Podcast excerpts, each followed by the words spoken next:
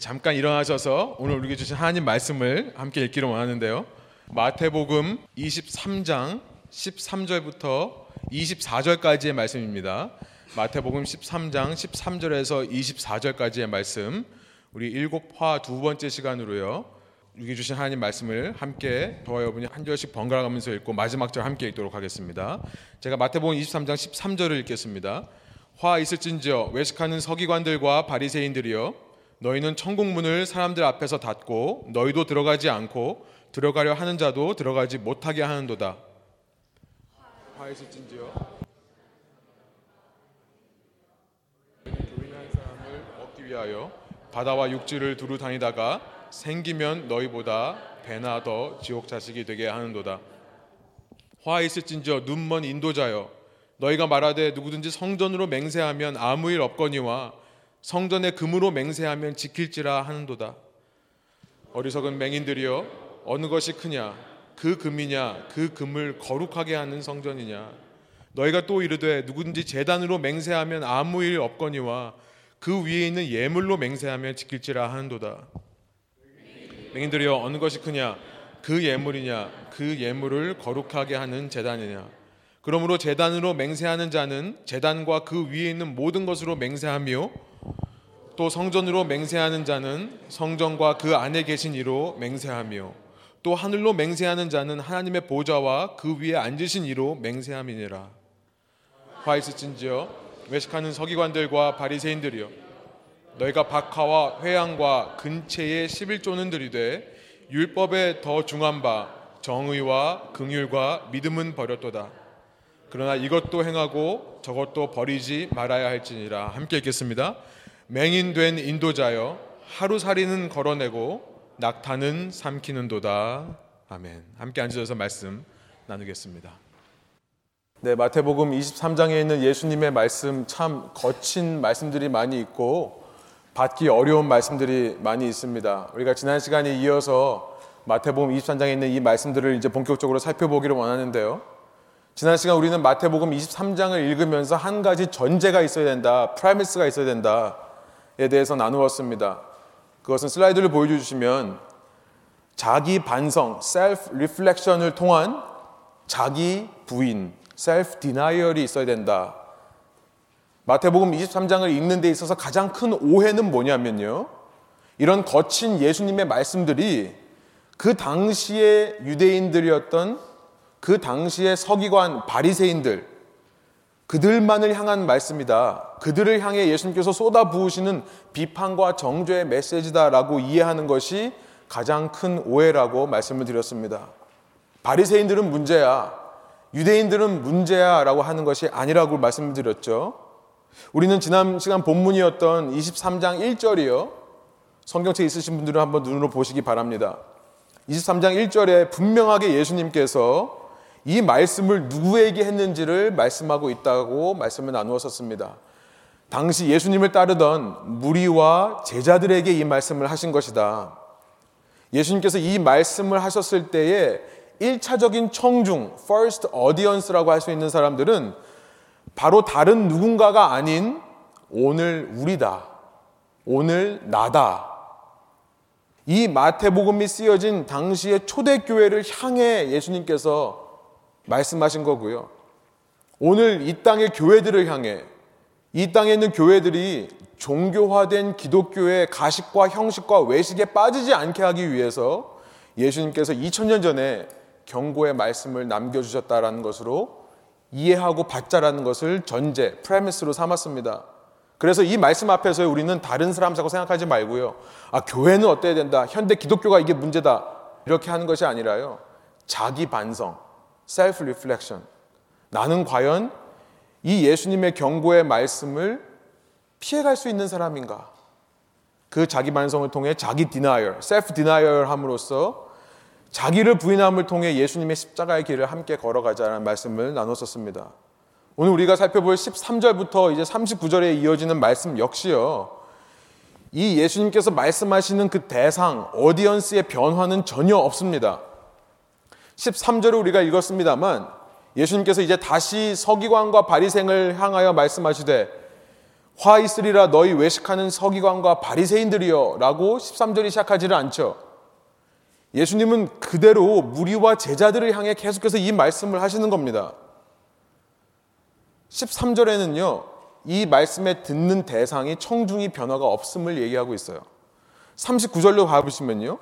39절 예수님의 말씀이 다 끝난 다음에도 이 말씀을 들은 서기관들과 바리새인들의 반응이 기록되어 있지를 않습니다.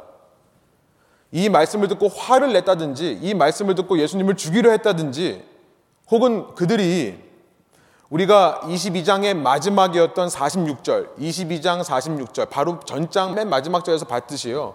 그들이 이제 더 이상 할 말이 없었다. 등등의 기록이 없는 겁니다. 만일 이것이 서기관과 바리새인들을 향해 직접 말씀하신 거였다면 그런 반응이 분명히 기록되었을 텐데요. 예수님은 무리와 제자들에게 말씀하신 겁니다. 이 13절부터 36절에 나와 있는 이 일곱 개의 화 있으리라 이 seven 어라고 하는데요. seven 어. 근데 이 일곱 개의 화 있으리라 하는 말씀은요. 오늘 이 땅의 교회, 그 교회인 바로 나를 향한 말씀이라는 거예요. 아니 그러면 예수님께서 왜 그렇게 말씀하시면서 너희라고 하는 second person plural 왜 2인칭 복수형을 쓰고 있습니까? 라고 질문이 들 수 있겠죠. 저는 이것이 예수님께서 그들을 직접 바라보면서 말씀하신 거라기보다는 이것은 예수님의 수사학적인 표현이다라고 이해를 합니다. 좀 어려운 말씀입니다만 슬라이드를 보여주시면 rhetorical expression. 앞에서 이렇게 설교하는 사람들이요 청중의 이해를 돕기 위해 좀 더 생생하고 현장감 있게 전달하기 위해 쓰는 것이 수사학이죠. 언어의 수사, 이 rhetorical expression. 그러니까 한 예를 보면요. 다음 시간에 나눌 37절의 말씀이 있는데요. 좀 미리 좀 보겠습니다. 예루살렘아 예루살렘아 선지자를 죽이고 내게 파송된 자들을 돌로 치는 자여 내가 너희를 닭이 그 새끼를 모으는 것처럼 모으려고 했던 것이 몇 번이었냐? 그런데 너희가 원하지 아니하였도다. 이 말씀을 하시는데요. 여러분 이 말씀에서 우리는 너희가라는 표현이 수사학적 표현이라는 것을 알게 됩니다. 왜냐하면요. 지금 예수님은 예루살렘이라고 하는 그 도시 전체 사람들에게 이것을 방송하고 계시는 게 아니잖아요.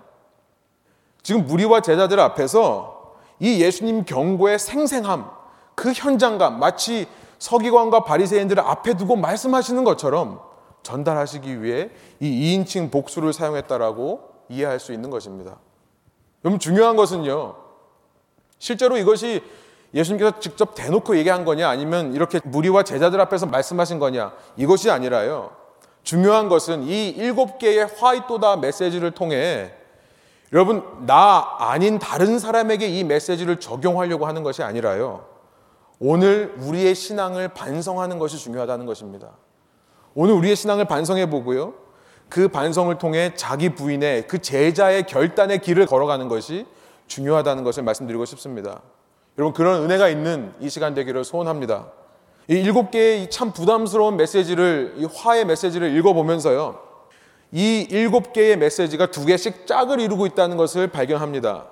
그러니까 첫 번째, 두 번째 메시지가 같은 메시지를 얘기하고 있고요. 세 번째, 네 번째 화 메시지가 또 같은 내용을 말씀하시고 있고 우리가 다음 시간 살펴볼 다섯 번째, 여섯 번째가 하나, 그 다음에 일곱 번째가 이 모든 화의 메시지를 다 결론 짓는 그런 화의 메시지라는 것을 발견합니다. 오늘 이 시간에는 처음 네 개를 나누어 보기를 원하는데요. 첫 번째로 예수님께서 이 첫 번째 화의 메시지, 두 번째 화의 메시지를 통해서 무엇을 경고하시는가? 우리 다시 한번 말씀을 읽어보면서 그 답을 한번 찾아보겠습니다. 13절과 15절입니다. 화 있을진지어 외식하는 서기관들과 바리새인들이여 너희는 천국 문을 사람들 앞에서 닫고 너희도 들어가지 않고 들어가려 하는 자도 들어가지 못하게 하는도다. 화 있을진지어 외식하는 서기관들과 바리새인들이여 너희는 교인 한 사람을 얻기 위하여 바다와 육지를 두루 다니다가 생기면 너희보다 배나 더 지옥 자식이 되게 하는도다. 예수님께서는요, 이 첫 번째, 두 번째 화, 이 경고 메시지를 통해서 무엇을 말씀하시는가? 저는 이 말씀을 보면서 아, 신앙인들의 권력 추구에 대해 경고하고 계신다는 거 생각이 들었습니다. 신앙인들의 권력 추구, the pursuit of power. 권력을 추구하려는 성향. 당시 유대인들은요, 신앙의 한 가지 목표가 있었는데요. 15절에서 예수님께서 말씀하십니다. 교인 한 사람을 얻는 겁니다. 그러니까 쉽게 말하면 더 많은 교인을 얻는 것이 그들의 신앙의 목적이었습니다. 왜냐하면요, 사람이 모이면 거기서부터 권력이라는 것이 생겨나기 때문에 그렇습니다. 파워가 생겨나는 거예요. 권력, 파워의 소스, 원동력은요, 사람입니다. 어느 곳이나 사람이 많이 모인 곳에는 사람의 힘이 나타나고요. 그 사람 중에 지배할 자가 생겨서 권력을 휘두르게 되는 것이 우리 인간의 모습입니다. 그러니까 창세기에서 바벨 탑을 쌓은 것, 바벨 탑을 쌓으면서 인간들이 우리의 이름을 내자 권력을 추구하는 모습을 보여주는 거죠. 사람이 많이 모이면 많이 모일수록요, 여러분 그 힘은요 한 나라의 최고 지도자도 흔들 수 있는 힘이 되는 것을 우리가 보게 됩니다. 그렇죠? 많은 사람이 모이면 모일수록요. 유대인들은 어려서부터 랍비라고 불리는 선생님들의 이 교훈 또 교육을 받아왔던 사람들입니다. 그 랍비 율법 교사를 통해서요 성경에 대해 배우고 율법에 대해 배우던 사람들이 유대인입니다. 그렇기 때문에 유대인들에게 있어서 이 랍비가 가지는 권세, 이 율법 교사들이 가지고 있는 권세는 상당히 큰 거였습니다. 율법 학자들이 안 된다고 하면 아무리 하고 싶어도 하지 못했고요. 아무리 생명의 길로 가려고 해도요. 율법 학자들이 그 길은 안 된다. 그거는 사입이다. 라고 말을 하면 못 가는 거였습니다. 이 땅에 오셔서 예수님은요. 천국 복음을 전파하셨습니다. 우리가 마태복음 4장 17절에서 봤듯이요. 회개하라 천국이 가까웠다라는 메시지로 예수님의 사역이 시작되었습니다. 그 천국의 삶, 이 땅에 임하시는 하늘의 통치. 그러나 예수님이 아무리 그렇게 얘기를 해도요, 유대인들은 자기 랍비가 가지 말라고 그러면 안 갔던 거예요. 당시 율법학자들과 바리세파 사람들의 권세는요, 말 그대로 정말 하늘을 찌르듯이 높았던 것입니다. 아무리 하늘 왕국이 임해도 안 된다고 하면 못 가는 거예요. 지금 13절에서 예수님께서 그 말씀을 한 겁니다. 너희는 천국 문을 열고 니에 들어가지도 않으려고 하면서 들어가겠다는 사람들도 지금 막고 있는 거다. 여러분 이것이요 당시 유대인들을 향한 비판과 정죄의 메시지가 아니라 당시 교회를 향한 우리 오늘날 우리 교회를 향한 비판과 정죄의 메시지라면요. 여러분 우리는 마태복음 16장으로 돌아가서 예수님께서 베드로로 시작된 베드로로 대표된 그 열두 사도에게 처음 교회를 세우라고 하시면서 천국 열쇠를 주신 사건을 기억해야 됩니다. 기억하시죠? 베드로에게 천국 열쇠를 준다. 마태복음 16장 18절 19절입니다. 또 내가 내게 이르노니 너는 베드로라. 내가 이 반석 위에 내 교회를 세우리니 음부의 권세가 이기지 못하리라. 내가 천국 열쇠를 내게 주리니 내가 땅에서 무엇인지 매면 하늘에서도 매일 것이요. 내가 땅에서 무엇인지 풀면 하늘에서도 풀리리라 하시고 예수님께서는 교회에게 천국 문을 열 수 있는 키를 주셨다는 겁니다. 교회를 통해 한 영혼이 복음을 알게 되는 것이고요. 교회를 통해 한 영혼이 성경에 대해 배우게 되는 것이고요. 교회를 통해 한 영혼 한 영혼이 함께 구원을 받아가는 것입니다. 여러분 성경에서 말씀하시는 구원이란 개인적인 구원이 아닙니다. 내가 예수님을 믿고 구원받는가 이게 아니라요. 예수님을 믿는 공동체가 함께 구원을 받아가는 것이 성경에서 말하는 구원이고요. 그 구원 사역을 이루기 위해 반드시 교회가 존재해야 되는 것입니다. 그래서 지금 예수님께서 처음으로 교회를 이 땅에 세우시는 장면을 보여주시는 거예요. 그런데 만일 이러한 막강한 권위와 책임을 가진 교회가요, 당시 유대인들을 보면서 비슷한 성향으로 가려고 한다면 사람들을 더 끌어모아서 자기 몸집 불리기만 급급하고 관심이 있다면 교회의 모든 관심과 초점이 쉽게 말하면 성장에만 있다면 그것은 천국문을 닫고 자기들도 못 들어갈 뿐만 아니라 들어가려고 하는 사람까지도 맞게 되는 결과가 날 것이다. 예수님께서요 유대인들에게 경고하시는 게 아니라요 교회에게 경고하신 줄을 믿습니다. 오늘 우리에게 경고하시는 거라고 믿습니다. 여러분 물론 교회는 성장을 이루어야 됩니다. 그 성장이란 천국 열쇠를 가진 공동체로서 한 영혼을 주님께로 인도하는 것을 말하는 거죠. 한 영혼을 예수님께로 인도해야 될 권위와 책임이 교회에게 있습니다. 그러나 그것은 성장 자체를 위한 것이 되면 안 된다는 것입니다. 그 모든 힘의 근원은요, 사람이 많이 모이기 때문에 우리끼리 으쌰으쌰 해서 더 많은 사람을 끌어들이는 것이 아니라 그 원동력은요, 교회를 이루는 한 사람 한 사람이 한 영혼을 보살피고 살피려고 하는 책임으로부터 나와야 된다는 것을 우리가 깨달아야 되는 것입니다. 제가 청년들에게 한번 최근에 물어봤었어요. 청년들이 같이 모여서 우리 교회가 시작된 지 이제 3년이 넘었는데 지금까지 교회 모습을 보면서 아, 우리 교회는 꼭 이랬으면 좋겠다 라고 생각하는 게 뭐냐 한번 얘기해봐라. 모두 다 청년들이 하나같이 동의했던 것은 뭐냐면 이겁니다. 젊은 사람들이 많이 모이는 교회가 되었으면 좋겠다.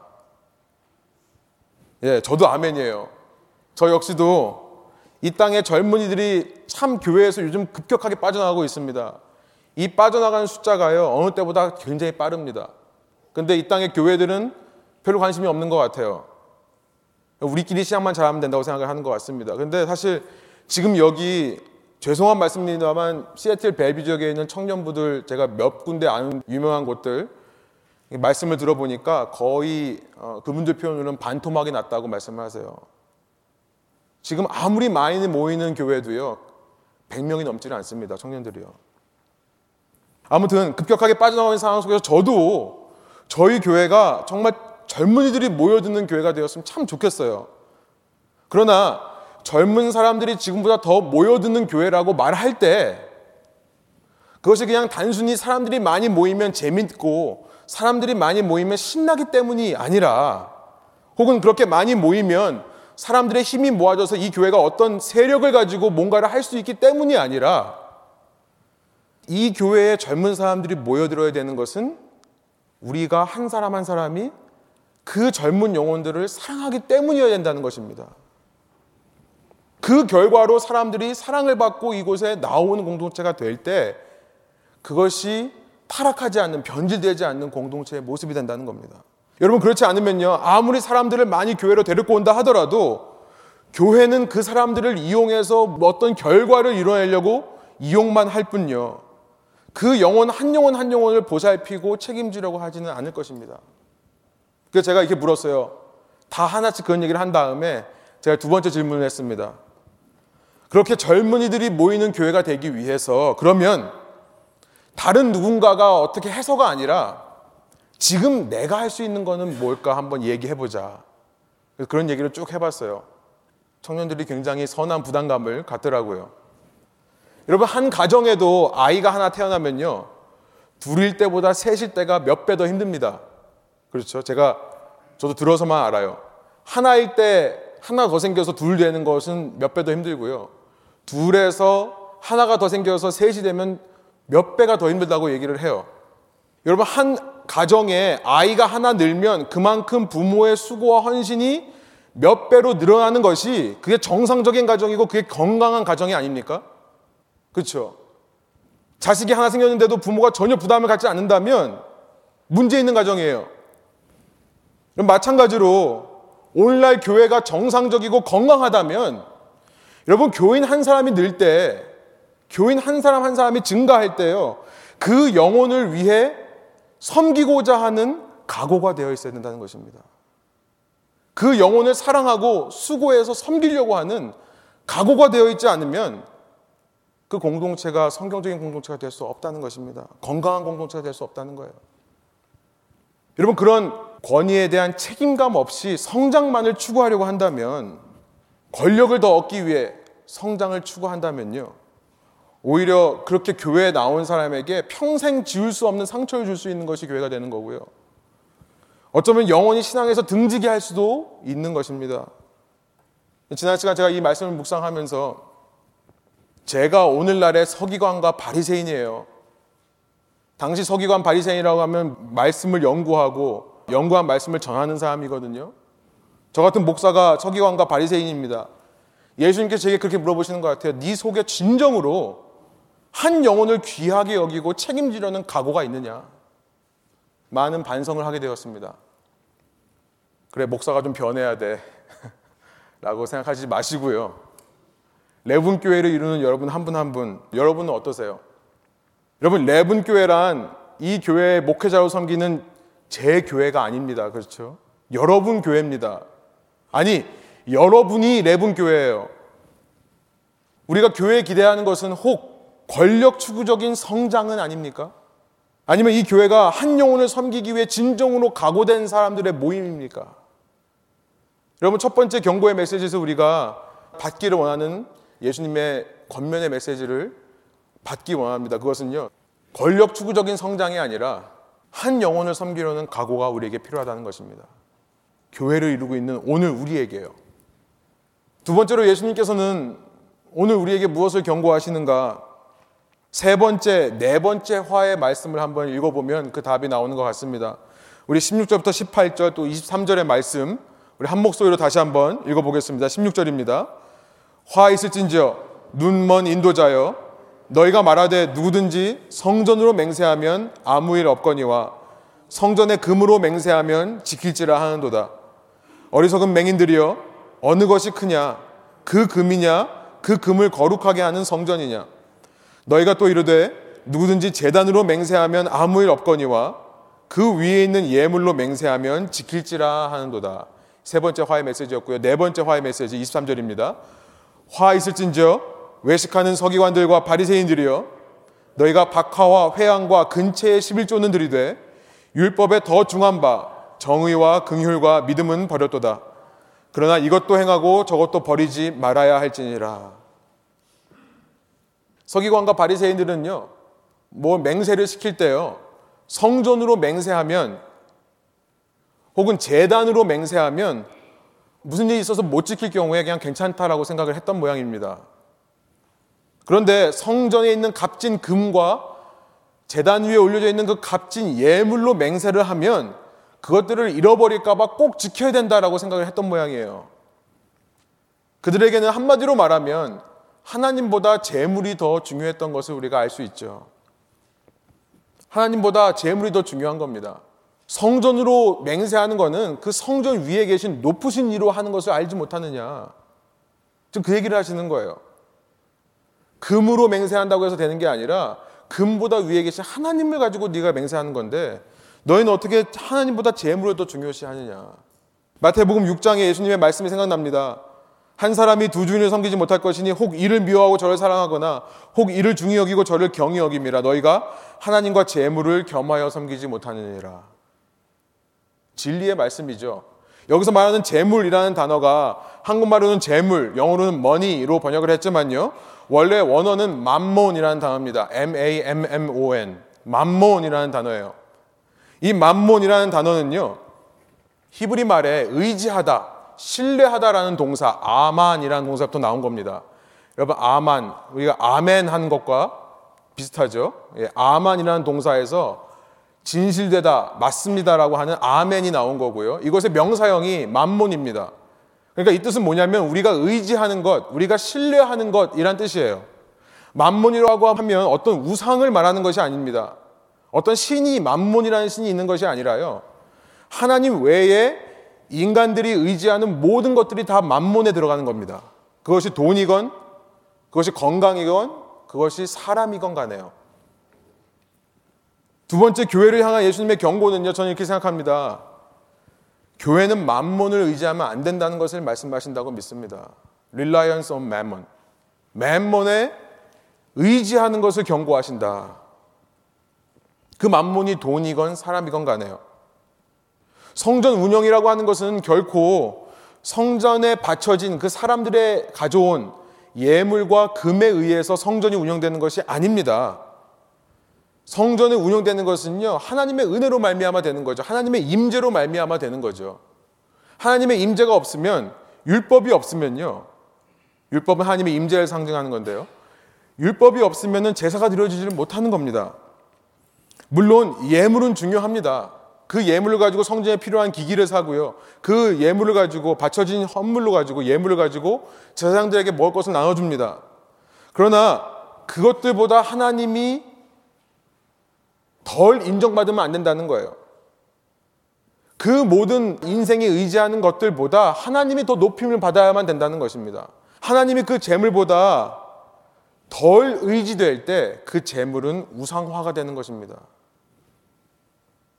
그러나 맹세할 때요. 돈이 없어지는 맹세를 하면 큰일 난다고 생각을 하는 거예요. 쉽게 말하면. 그러나 하나님의 영광이 조금 깎이는 맹세를 하면요. 아, 뭐, 어쩌다가 못 지키면 못 지킬 수 있다라고 생각을 한다는 것입니다. 이들이 얼마나 하나님보다 재물을 섬겼는가 볼 수 있는 대목이죠. 우리가 23절을 읽었는데요. 11조에 대한 말씀이 있습니다. 여러분 하나님의 율법인 레위기 27장 30절 거기 보면요. 이런 말씀이 있어요. 11절로 말씀하신 레위기 말씀인데요.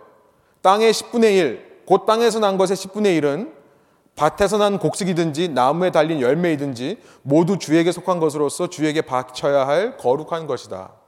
그러니까 지금 하나님께서는요, 이스라엘 백성에게 이제 약속의 땅에 들어가면 11조를 바치는데 뭘 바치라고 되어 있냐면 땅에서 난 소산들, 곡식과 나무의 열매를 바치라고 되어 있습니다.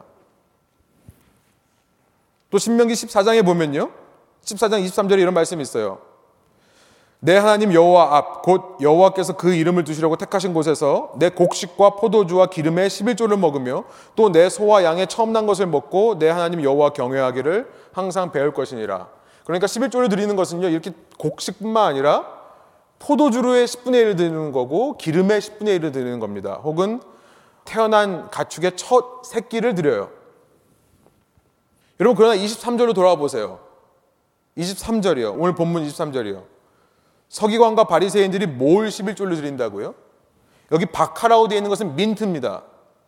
나뭇잎이에요. 그렇죠? 회향이라고 되어 있는 것은 dill입니다. dill. 아시죠? 향신료입니다. 근채라고 되어 있는 것은 cumin이에요. 민트, dill, cumin. 여러분 향신료까지도 11조를 드렸다는 거예요. 왜 그랬을까요? 자기 땅에는 하나님을 향한 신실한 마음으로 드렸겠죠. 그러나 그 마음만 있었을까요? 아니요. 서기관과 바리새인들은요. 자기가 그렇게 하면서 다른 사람에게도 그것을 강요하는 겁니다. 다른 사람들도 모든 소유의 11조를 드려야 된다. 자기가 본을 보이는 겁니다. 왜 그랬을까요? 누가복음 16장 14절은요. 바리새인들을 가리켜서 한마디로 표현하는데요. 그들은 돈을 사랑하는 자들이다라고 얘기를 합니다. 하나님보다 더 현실적이고 더 효과적인 돈을 의지하는 겁니다. 만몬이 되는 거예요. 돈 자체가 나쁜 것이 아니라 그렇게 하나님보다 신뢰하다 보니까 하나님보다 더 사랑하다 보니까 이 돈이 만몬이 되는 거죠. 돈이 있어야 사역을 할 수 있고 돈이 있어야 유대교라는 종교가 유지된다고 생각을 했던 것입니다. 이들은요 그렇게 이 회향과 박하와 근체의 11조까지도 드리면서 성전 안으로 돈을 끌어모으는 것은 너무나 잘했습니다. 스스로 헌금도 열심히 하고요. 남에게 헌금도 열심히 강요를 했어요. 그러나 23절에 예수님의 포인트가 뭡니까? 그 헌금 드리는 걸 하지 말라고 하시는 게 아니에요. 그렇죠? 23절 분명히 말씀하고 있습니다. 이것도 행하고 11조도 행하고 저것도 버리지 말아야 된다. 이들은요. 이렇게 돈을 끌어모으는 것은 잘했지만 그 뒤에 더 중요한 것을 안 했다는 것이 예수님의 경고예요. 뭡니까? 우리 다시 한번 23절 한 목소리 한번 읽어볼까요?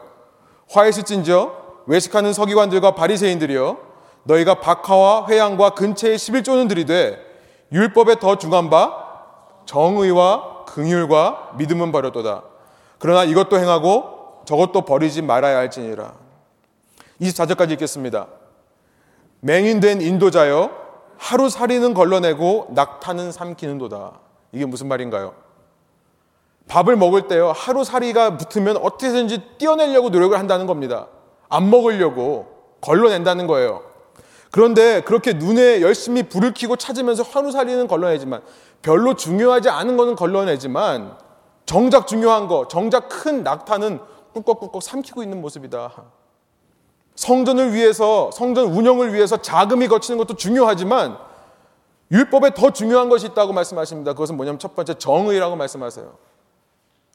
여러분 이것은 사회 정의입니다. social justice예요. 구약에 보면 하나님께서 계속해서 백성들에게 원하시는 건 사회 정의입니다. social justice예요. 너희 주위의 고아를 돌봐라. 너희 주위의 과부를 돌봐라. 너희 나그네를 손대접하기를 게으르게 하지 마라. 사회 정의입니다. 긍휼, 약자들, 소외되는 사람들에 대해서 긍휼한 마음을 갖는 것. 무엇보다 이 땅의 영생의 복을 모르고 이 시간에도 죽음을 향해 영원한 멸망을 향해 가고 있는 그 영혼에 대한 갈급한 긍휼할 마음이 있어야 된다. 믿음입니다. 그렇죠. 이 사람들은요, 믿음이 없는 겁니다. 믿음이 있다고 하면서도 결국은 눈에 보이는 이 세상만이 전부인 거예요. 그러니까 이 세상을 살면서 얼마나 많은 재물을 끌어모아서 얼마나 좋은 삶, 얼마나 안정된 삶, 편안한 삶을 누릴 거인가만 관심이 있었기 때문에요. 천국과 영생에 대한 믿음은 버린 겁니다. 결국 여러분 만몬을 의지하는 인생은요. 만몬을 끌어모으긴 참 잘해요. 만몬을 끌어모으기는 급급하지만 그 만몬을 가지고 하나님을 신뢰하는 믿음으로 하나님을 믿고 하나님께서 이루시는 천국의 삶, 영생의 삶을 믿는 마음으로 이 세상에 대한 긍휼함을 가지고 사회 정의를 위해 자기의 소유를 흘려보내는 일에는 인색한 것입니다. 다시 말씀드립니다. 만몬을 의지하는 인생은요, 만몬 끌어모으기에는 급급하지만 그 만몬을 가지고 하나님을 믿음으로 세상을 향한 긍휼함의 마음을 통해 이 세상 속에 차회 정의를 이루기 위해 흘려보내는 일에는 인색하게진다는 것입니다. 이것이 그들의 신앙의 문제점이었다는 거예요. 여러분 저희 교회 제가 재정 보고서를 분기별로 저희가 받아봅니다. 그래서 저희 다 받아보는데요. 재정 보고서를 받아볼 때마다 참 너무 감사해요. 너무 감사합니다. 저희 교회에 이렇게 주님께서 허락하신 예물들이 이렇게 있고 교회가 사역하기에 부족함 없이 함께 채워주신다는 것에 대해서 너무 감사해요. 근데 저는 재정 보고서를 볼 때 가장 먼저 그 수입 부분을 보지 않으려고 굉장히 노력을 합니다. 제일 먼저 지출을 보려고 노력합니다. 물론 감사한 마음이 있지만요, 지출을 보면요, 하나님께 죄송한 마음이 들어요. 물론 개척교회를 섬기시면서 일부러 청구도 안 하시고 사비로 이렇게 섬기시고 해서 지출 내역이 많지 않은 것 제가 다 알고 있습니다.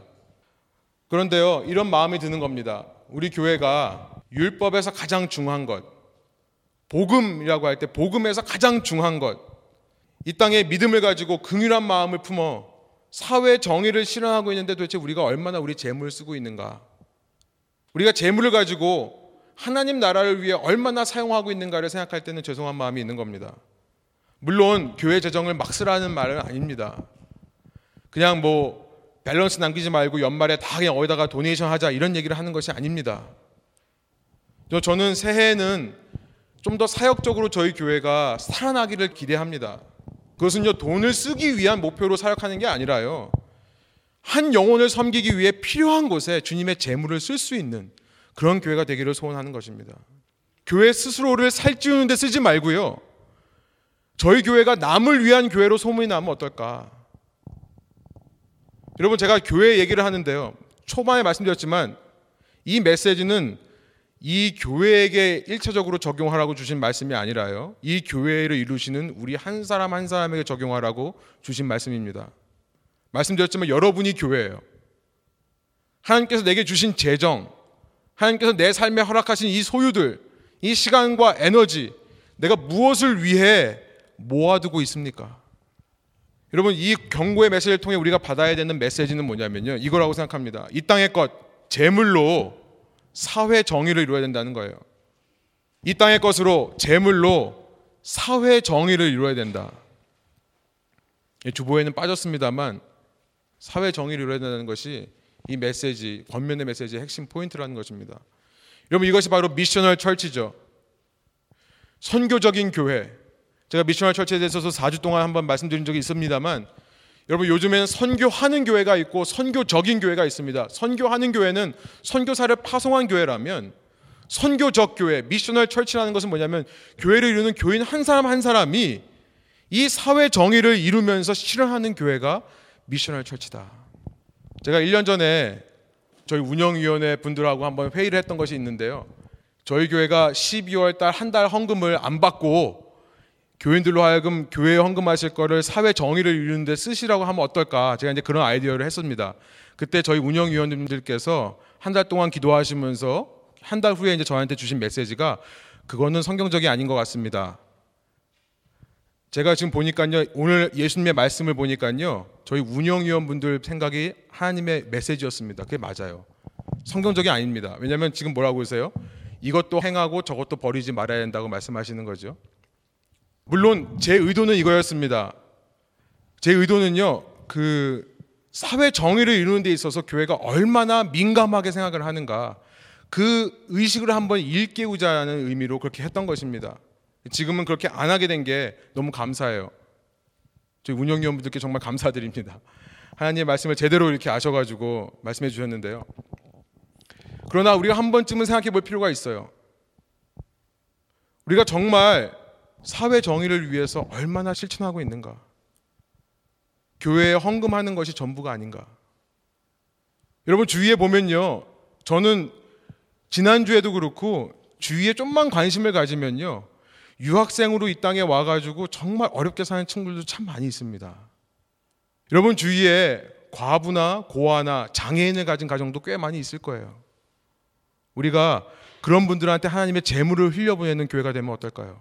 말씀을 한번 정리해 보겠습니다. 예수님께서는요, 당시 종교인들을 향해 이 일곱 개의 화의 메시지를 말씀하시면서요, 처음 네 개를 통해 종교인들의 권력 추구와 만몬 추구라고 하는 종교가 변질되는 원인, 종교가 형식적, 외식적이 되어버리는 원인을 지적하십니다.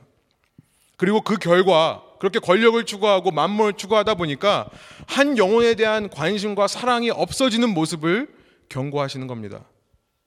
권력을 추구하다 보니까 한 영혼을 내 뜻을 이루기 위한 도구로 사용하려는 것이 종교가 가진 성향입니다. 재물을 추구하다 보니까 그 재물을 사랑하게 돼서 재물을 가지고 친구를 사귀라고 하는 하나님의 뜻을 이 땅에 실현하지 못하게 되는 것이 종교의 성향입니다.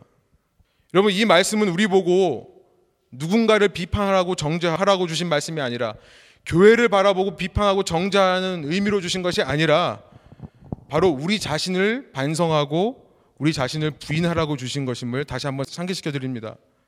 우리 개인적인 신앙은 어떠한지 이 말씀을 통해 한번 돌아보시고요. 그 자기 부인의 제자의 길에 걸어가시는 저 여러분 되기를 소원합니다. 여러분 이 말씀을 통해 소원하옵기로는 더 하나님을 사랑하고 사람을 사랑하게 되는 저와 여러분 되기를 원하는데요. 특별히 한 영혼 한 영혼을 귀하게 여기고 그들을 사랑으로 섬기면서 복음으로 인도하려고 하는 각오가 있는 저와 여러분 됐으면 좋겠습니다. 내가 이미 받은 것으로 하나님의 왕대심, 공급하심을 신뢰하며 믿으며 긍휼한 마음으로 이 땅 가운데 사회 정의를 위해 흘려보내는 저와 여러분 되기를 소원합니다. 그럴 때 우리가 모인 이 레븐 교회가요. 이 시애틀 벨뷰 지역에 주님의 소금과 빛의 역할을 감당하게 될 줄로 믿습니다. 함께 기도하시겠습니다.